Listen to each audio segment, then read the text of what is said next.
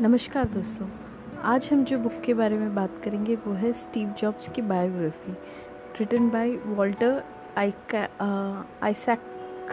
Isaacson ये इन्होंने लिखा है। ये बुक जो है अमेज़ॉन में चार सौ रुपये में मिल जाती है। ये बुक में बेसिकली स्टीव जॉब्स की पूरी ज़िंदगी के बारे में बताया गया उनकी बायोग्राफी उन्होंने क्या क्या गलतियाँ की, कुछ चीज़ जो है वो बहुत अमीर होने के बाद भी जिसे वो सोच के भी अपने आप को कोसते थे, ऐसे सब चीज़ों के बारे में लिखा गया है। जस्ट मैं इस पॉडकास्ट पे दो दो एग्ज़ाम्पल के तौर पे बताती हूँ। एक था जब उन्होंने, उनको एक लड़की से प्यार होता है और वो लड़की जो है उनसे शादी करने के लिए कहते हैं तो और वो प्रेग्नेंट भी हो जाती है, लेकिन स्टीव जॉब्स उनको वैसे ही छोड़कर चले जाते हैं। उनको अपने बिज़नेस पे फोकस करना था। दूसरा इंस्टेंस वो बता रहे हैं जहाँ पे उन्होंने अपने दोस्त जो बहुत नज़दीकी थे, उनको भी उन्होंने जो है जब एक पॉइंट आता है, उनसे कुछ गलती हो जाती है तो उनको भी वो नौकरी से निकाल देते हैं।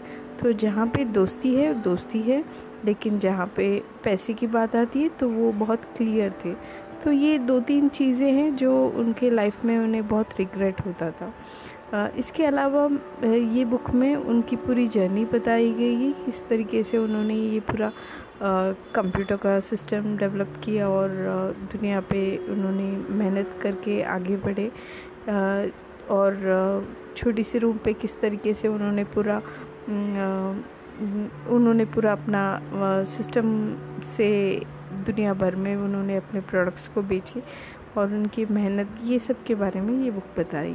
कुछ चीज़ें हैं जो रिग्रेट करते हैं। आपने बहुत सारे वीडियोस में भी देखा रहेगा स्टीव जॉब्स कि उन्होंने उनको लगता है कि शायद उन्होंने ज़्यादा वक्त अपने आ, काम पे ही दे दिया लेकिन फैमिली बच्चे दोस्त इनको ज़्यादा वक्त नहीं दिया। तो हमें ये बुक से यही सीखने मिलती कि हमें बैलेंस ज़िंदगी जीना है।